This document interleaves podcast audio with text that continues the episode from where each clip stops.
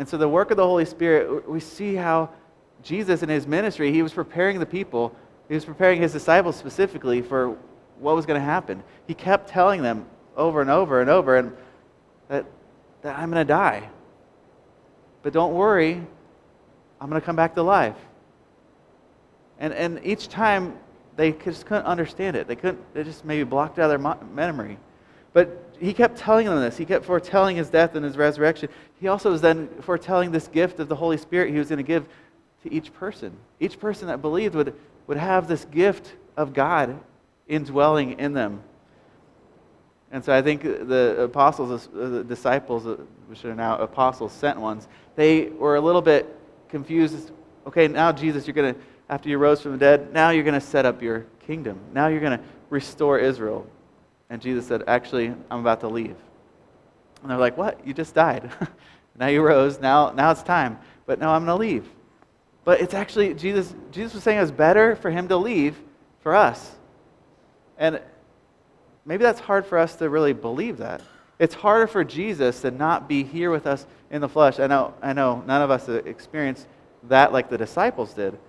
But can you imagine that this going into being with Jesus and then all of a sudden not getting to be with Jesus? But Jesus said it's better.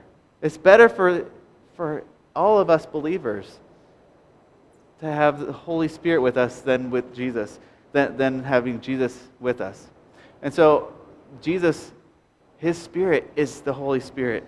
And we saw last week that the Holy Spirit helps believers to love and obey God. So we have the Holy Spirit. He, he reminds us the truth. He reminds us what's right and what's wrong. He reminds us what Jesus said and taught. And that's, that's showing us all those things help us to love and obey God. And so we have this, this gift of the Holy Spirit that, that God has given to believers. And there's a, there's a book by David Jeremiah that's our featured resource this week, and it says, The Holy Spirit is not an idea, not an influence, not some vague mystical force. The Holy Spirit is the Almighty God. He's come to live inside the believer. And a clear understanding and appreciation of his attributes can ignite the passion of every Christian's walk with Christ.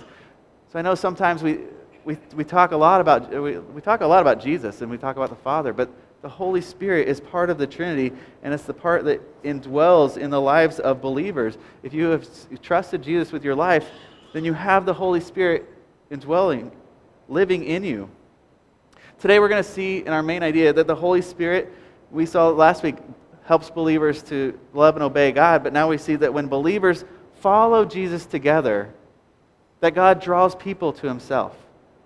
So when we have the Holy Spirit, we, we follow it, we're, we're doing what Jesus wants us to do, following after God. And we're doing that in, the, in community and together. And God's drawing people to Himself. He's drawing us to Himself, He's drawing other people to Himself as well. And so we're going to see today in Acts chapter 2 what happens. And Kenny just referred to it how Peter preached. Because the, the Holy Spirit, so the, the disciples were supposed to wait. You know, Jesus leaves, and Jesus said, what, you, uh, what, what I want you to do is I want you to wait. Wait into the city for the Holy Spirit to come on you. And he's going to give you power. And so the disciples, we know that there was 500 that saw Jesus resurrected. But on that night, or on that day that they were, that the Holy Spirit came, there was said it was 120 in that room. So I don't know what happened to the other 380. I don't know if they were like in different places or they were or just getting kind of tired of waiting. But 120 people were there. 120 people received the gift of the Holy Spirit. It is a, he is a gift. He's poured out to every believer. And so then, then people are like, hey, what's happening? Because they hear all these people talking in all kinds of different languages. Like, how can these, how can these guys know my language from a, a different country? And they're like, oh, there's, there's so much, this is just, that people must just be drunk. And so Peter realizes that we need to address the people. We need to address what's happening here because something really special is happening, something really unique, something really good, something divine is happening. And so he gets up and he addresses this crowd in Acts 2. And he, he wanted to make sure that people didn't think that the Holy Spirit was bringing chaos, but was bringing clarity, it was bringing uh, the Spirit of God to them.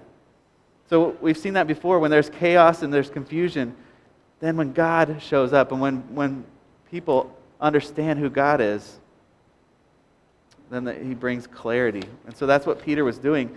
He was bringing clarity, and he was really just going through what was happening, how God had predicted through the prophets of this Holy Spirit that was coming.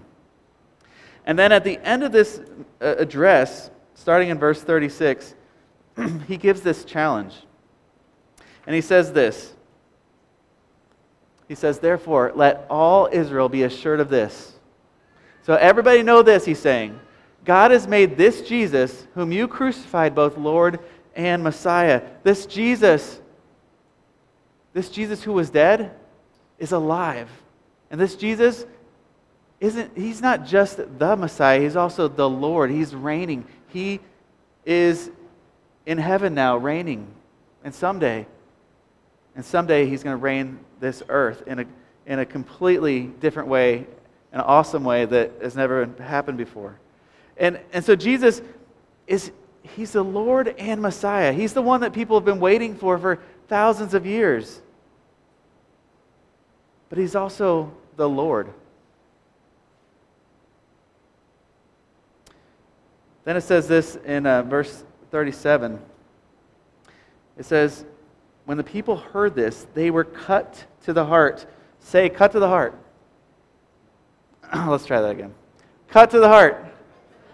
Okay, because that's important. Cut to the heart. They were cut to the heart. the people, they heard this. They didn't know what to do, but they were cut to the heart. And they said, Peter, what shall we do? When you're cut to the heart, when you've been convicted, there's a response that's needed. What do we do? And that's what the people said. What do we do? it says in Hebrews 4:12 that that the Word of God is alive and active. It's sharper than any double edged sword. It penetrates even to dividing of soul and spirit, joints and marrow. It judges the thoughts and the attitudes of the heart. When we've been cut to the heart by the Word of God, there's, there's a change that has to happen. There's a change that has to happen. So let's see what they did. It says, Peter, Peter replied in verse 38 Repent and be baptized, every one of you, in the name of Jesus Christ for the forgiveness of your sins. Then you'll receive the gift of the Holy Spirit. The promise for you and your children and all those who are far off, for all whom the Lord our God will call. And with many other words, he warned them and he pleaded with them Save yourself from this corrupt generation. And those that accepted his message were baptized, and about 3,000 were added to their number that day. So Peter is pleading with these people. You've been cut to the heart, so then God wants to change your heart. God wants to give you a new heart. But he's not going to force it. God's not forcing himself on anyone. When, we, when you've been cut to the heart, you have a choice. You can't stay the same. When you find out that you have cancer or you have something terrible, do you trust the surgeon to take it out? Or say, I'm good. We'll just see if, see if this goes away. You, you have a choice to, to accept or reject. Do you, you have a choice to trust the surgeon. Peter was saying, trust the surgeon, trust God, repent and believe. Jesus kept preaching, and he started his ministry by saying, Repent and believe the good news. Repent and believe. Change your, your life. You can't stay the same. Now, I know there were some, we don't know how many people were in the crowd that day. It says 3,000 were baptized, but we don't know how many weren't. We don't know how many people were like, well, that's good for them, not for me. But they're, they're, cha- they're changed in some way. Are they going to accept Jesus or are they not? Maybe those the people that heard, maybe they later accepted Jesus later on. But when Jesus, because Jesus is the King of Kings, and the Lord of Lords, he moves people. He, he brings his spirit to move people to repent. And, and, and the Holy Spirit, that's what the Holy Spirit does. The Holy Spirit brings people to their knees. The Holy Spirit brings people to repentance because you can't stay the same once you've encountered Jesus. When you know the author of life, that changes your life. And so people repent. But is he your Lord? Because Peter said he's both Lord and Messiah, but is he your Lord? Have you been cut to the heart? Have you repented? Have you changed? Have you let the Holy Spirit move you to repentance? So 3,000 were added to their number. And then it says in verse 42 what they did is these people, they were so excited because they had the Holy Spirit. They, these people, that, so about 3,000 plus 120, they devoted themselves to the apostles' teaching and to fellowship, to the breaking of bread, and to prayer. And everyone was filled with awe at the many wonders and signs performed by the apostles. All the believers were together and had everything in common. They sold property and possessions to give to anyone who had need. Now, can you imagine this? These people, they were living all out for God. They weren't holding back. What they wanted to do is they, they had a hunger and thirst for, for what God was doing. And so what they were doing is they were, they were all about what, with the apostles, what they were talking about was what Jesus had been saying. Jesus, Jesus had just told his disciples to go into all nations and preach the gospel. He told them to tell people about him. And so that's what they started in Jerusalem doing. They started telling people about him, about his life, about his teaching, about his ministry, about his healing. They, were just telling the people story after story, teaching after teaching. And I'm sure they were explaining some of the parables that they had been explained to. They were telling the people, and the people were just eating it up. They were so hungry to know about God, to know about Jesus and what he did. Because Jesus it wasn't just for them, he's for us too. And so his, the apostles' teaching, they were, they were so devoted. They were steadfast on this. But they were also steadfast to fellowship. And I know sometimes we think fellowship, well, what does that mean, fellowship? You know, we have fellowship meals. We have, some people have a fellowship hall. You know, like, what does fellowship mean? You know, you can join a fellowship of, uh, like a apprenticeship kind of thing. But a fellowship is really having a common goal. These, these believers, these new believers, had this common goal that they wanted to know each other. They wanted to know God and they wanted to grow. They had fellowship together. And listen what they did. They, it said they had they were breaking the bread and they were praying. So breaking of the bread, this, this probably refers to not just eating together, but also uh, in most commentaries, it was talking about how breaking of bread was referring to the Lord's Supper. They were, they were having the Lord's Supper, communion, remembering the sacrifice of Jesus, remembering that his body was broken for us, that his blood was poured out on the cross for the forgiveness of our sins. They were, they were celebrating and remembering Jesus' sacrifice on a regular basis. And it says, and they also were praying. And sometimes I think when we read this, maybe I've read this too, like, oh, they did this and this and this in prayer. Right? Yeah, they were listening to teaching. They were fellowshipping. They were eating together and praying. But I think this, and they, it says, and, and they were devoted to prayer? Are we devoted to prayer? I know these other things we, we're really devoted, we can be really devoted to. We can be devoted to good teaching and Bible study. We can be devoted to, to caring for each other. We can be, be devoted to remembering the Lord's Supper, to eating together. But are we devoted to prayer? The NIV commentary said that the, the Zondervan Study Bible said that the prayer is the church's lifeblood. The church's lifeblood. Without prayer, it doesn't work. All these things were happening because of prayer, because they were devoted to prayer. So, yes, they, they were praying and hearing the, the, gospel, uh, the gospel message being preached. Yes, they were praying and they were having fellowship together. Yes, they were praying and they were having, remembering the Lord's Supper and eating together. The Holy Spirit changes how believers live. These people before, they weren't doing these things. But what were they doing now? They were devoted themselves together. They were, they were, and people were seeing, whoa, what is happening? Everybody around them, they're, they're filled with this, this awe, this, this fear, this, this wonder. What is happening? They were filled with this because they saw what was happening by the apostles. And all the believers were together and they had everything in common. They had everything in common. They were selling stuff so that if people had needs, they could, they, those needs will be fulfilled.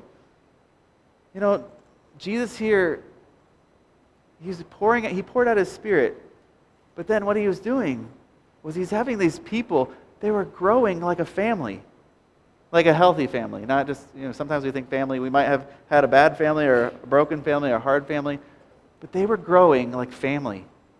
They were, you know, uh, uh, the church is like a healthy family that takes care of each other. When we are taking care of each other, that is so attractive to others. When, we, when we're taking care of each other, we're realizing, hey, there's a need. Hey, there's some people that need their yards raked. Let's get together on a Saturday and do that. There's, there's a need. Let's, let's make sure we can help them. It's not because of out of guilt or like, oh, we probably should do that. But no, because the Holy Spirit is changing the way that believers live. And when, we, when He's changed the way we live, we, we're like a family. In fact, we are family, brothers and sisters. Even, even Peter here is talking about brothers and sisters. We are brothers and sisters because we are a family of God. And we're not born into the family of God by just being born. We're born in the family of God by accepting the message of the good news of salvation of Jesus Christ is the only way to God. And our sins separate us from God. And in Jesus, He takes our sin to the cross. He paid the price for our sin. Because of Jesus, we have life and we have access to the Father. We have eternal life. And so we are family. We are family because we all have been in, in Jesus, in Christ. You know, healthy families take care of each other. And I'm not trying to say my family is always healthy, but I see this often recently. But when a, when a sibling gets hurt, there's someone that runs to the freezer to get an ice pack. When somebody gets hurt and they have to go run to the freezer, hurry, we'll get the ice pack. The ice pack saves the day. But that ice pack, I love it because it shows care. Now, they don't, don't really need an ice pack every time they get a little injury, but, but they're running, like all these kids, they're running to the freezer. I'll get the ice pack, help them. They could be like arguing and fighting a few minutes before that but the, they get the ice pack when someone gets hurt. But why do they get the ice pack? Because it makes the kid feel better. Why do we help each other? Because that's what healthy people do. They care about each other, they love each other. The Holy Spirit changes us and how we live. That doesn't mean we're perfect people. That doesn't mean we always have it right. In fact, we have a, a lot of it wrong. But we come back to Jesus, who, who we confess to him. We confess that we need Jesus not just once a week, not just every once in a while. We need Jesus and his Spirit every day, all the, all the time. Because the Holy Spirit, it, it, he changes the way we live. It says later in, in Acts 4 and also in uh, chapter 3 and 4 and 5, it's talking about how the, this, these people, they had one mind, one heart. They were sharing things together, they were helping each other. They just constantly were, were wanting the best for each other like a family, like a really healthy family. But I wonder when we read these verses, do we think, wow, that was then? Uh, that was for those guys. That's for people that were fired up for Jesus. That can't be for us. That's, I mean, look, we're, we're in 2023. We don't share our stuff like that. We, yeah, we can help people in need, but we're, we're not going to sell all our stuff, or we're not, you know, that's, that's for them. But let me ask you, why do we think that? Maybe you don't think that. I'm just, I've thought that. But why, why can't we be like this church that was on fire for Jesus? Why can't we care for each other? And I'm not, I'm not trying to say we don't. We, I think I've seen a lot of ways we are. But in, as a whole, why, are, why do we live like that was just for then? I think it's possible now because it's not, it's not just because of me or you, or the, it's because of the Holy Spirit. We have the same Spirit that they had, the Holy Spirit, and the Holy Spirit changes the way that we live. So, are we letting the Holy Spirit change the way we live, or are we happy with where we are? So it says that they were sharing things in common. They were blessing each other.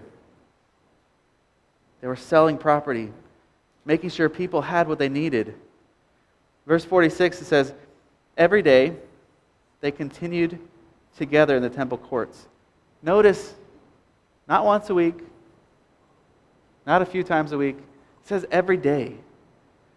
I don't, I don't know how they did this with their jobs, or I don't know, but they, every day somehow they were meeting together. They were meeting together in the temple courts. Remember, just a few weeks before that. The temple courts, what was happening in the temple courts? Anybody yelled out? What was happening in the temple courts? What was being sold? There we go.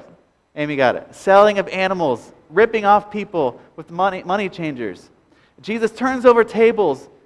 He makes a whip and drives out the animals. What, why is he doing that? Because he's so fervent that the temple is a place of prayer. And so then what's happening just a few weeks later? The, the temple is a place of prayer. I think that's awesome. The temple, they're, they're meeting together every day to pray. It says they broke bread in their homes and ate together with glad and sincere hearts, praising God and enjoying the favor of all the people. And the Lord added to their number daily those who were being saved. Because they were meeting every day, every day more and more people heard the good news of Jesus. More and more people heard and they saw what was happening that they were had glad and sincere hearts that they were prayerful they, were, they weren't praying like the pharisees uh, god thank you that i'm so good no they were they were praying out of humility they were praying together they were following jesus together You know, sometimes people say, like, you know, I, I respect how you live. That's good. That's good for you. But the more and more they see, they, they end up, hopefully, end up wanting that. The, the, the critic might say, well, I can respect that. That's for you. That's your truth. That's okay. But the more they see the more they realize that is what I want. I want to have the Holy Spirit. Maybe they don't say it like that, but they, they, they realize the Holy Spirit is attractive because we're seeing here that the Holy Spirit attracts unbelievers. People that don't know about Jesus, the Holy Spirit is bringing to Jesus on a regular basis. It says daily there's people being saved. Daily.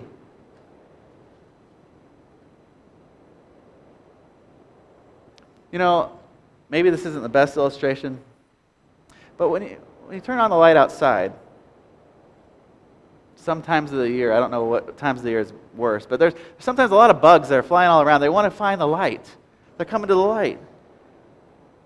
Because, because that light is attractive to bugs.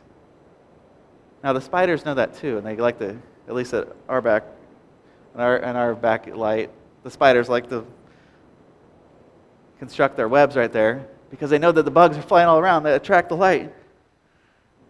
But why are they so attracted to this light? Why are people so attracted to the Holy Spirit? Why?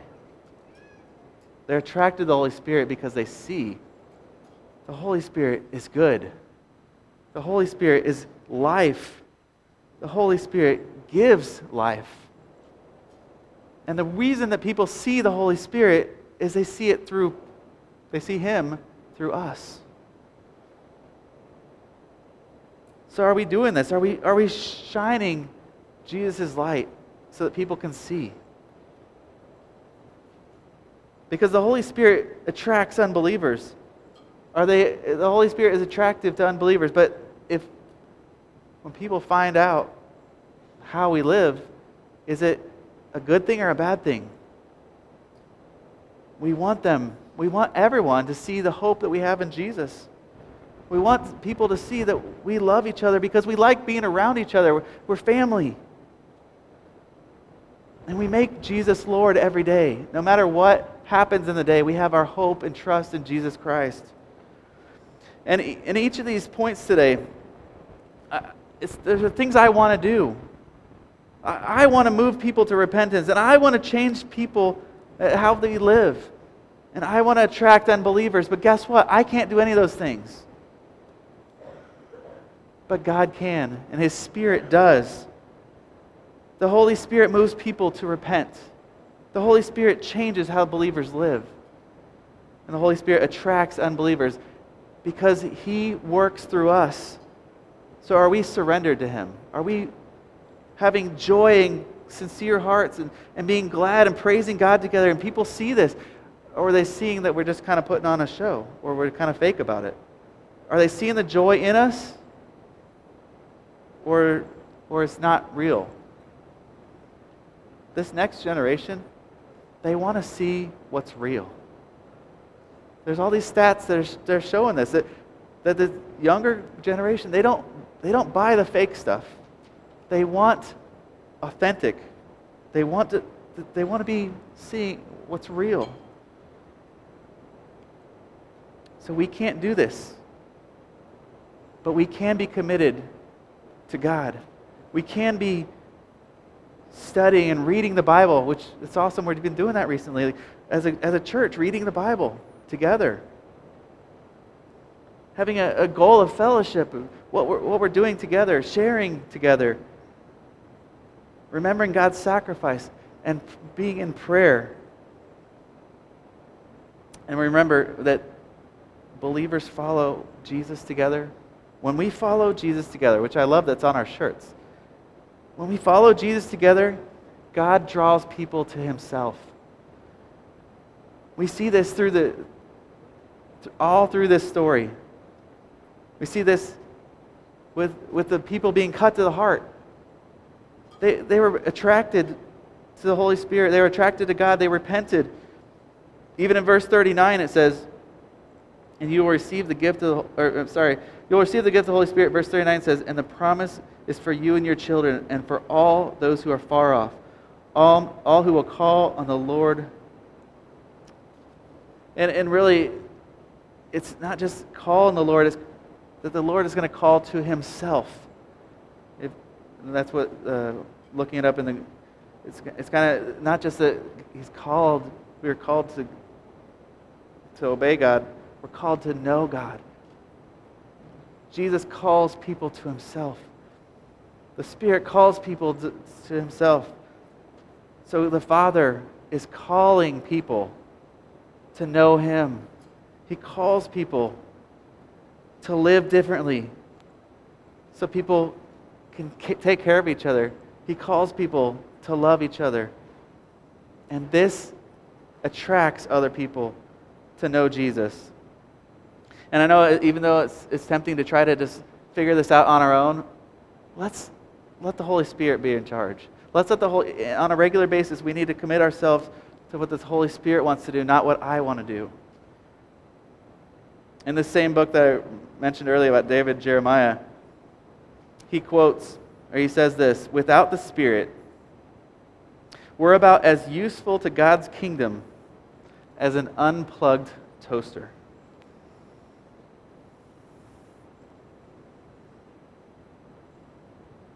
An unplugged toaster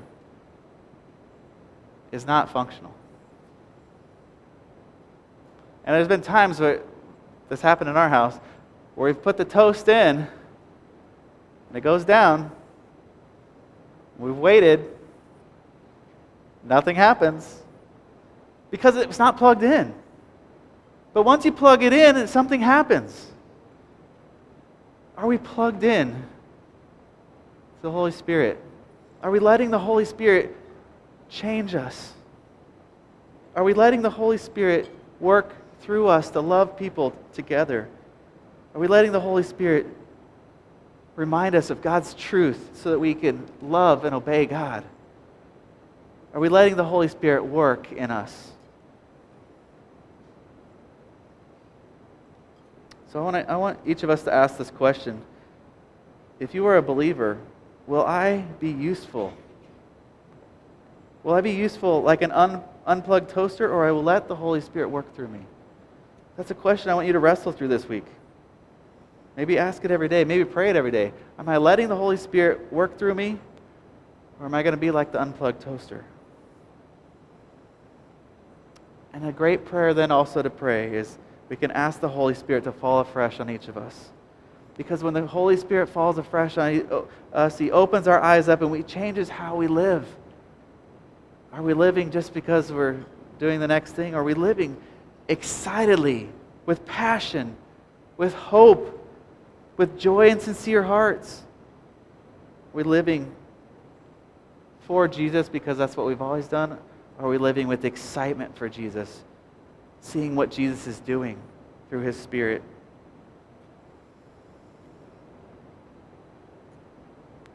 And uh, if that's something you don't want to do, I can kind of understand that. Because that's hard. Do we make Jesus Lord? Do we make Jesus, do we follow Jesus together and let him be in charge? Do we let his spirit work at us, in us, even though maybe we don't really want it? So, a prayer that we can pray then is God, sh- just pour out your spirit to me.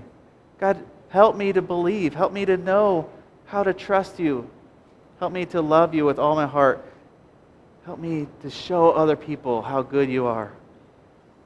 Help me be a person that people want to follow after. Let's pray. Dear Lord, we thank you for your spirit that's poured out to us. We thank you that, God, you, you give us this gift of yourself, this gift that, that changes how we live, that is attractive to others. God, I pray that we would be each people that are, are moved by you. That others would see us and, and put their trust in Jesus. That others would come to repentance because they've been cut to the heart. God, we pray that your Spirit would fall afresh over each of us, that we would clearly be united in following you, be united in caring for each other, be, being united in, in the teaching the word, and being united in fellowship being united in, in remembering your sacrifice and breaking bread together. But God, we pray especially that we are re- united in prayer. And that we pray what you want us to pray. And we pray for your kingdom to come. We pray for your will to be done. We pray that we would follow you with all our hearts in a community that loves and trusts you, and that others would see the light and come to know you, Jesus. We pray this in your name. Amen.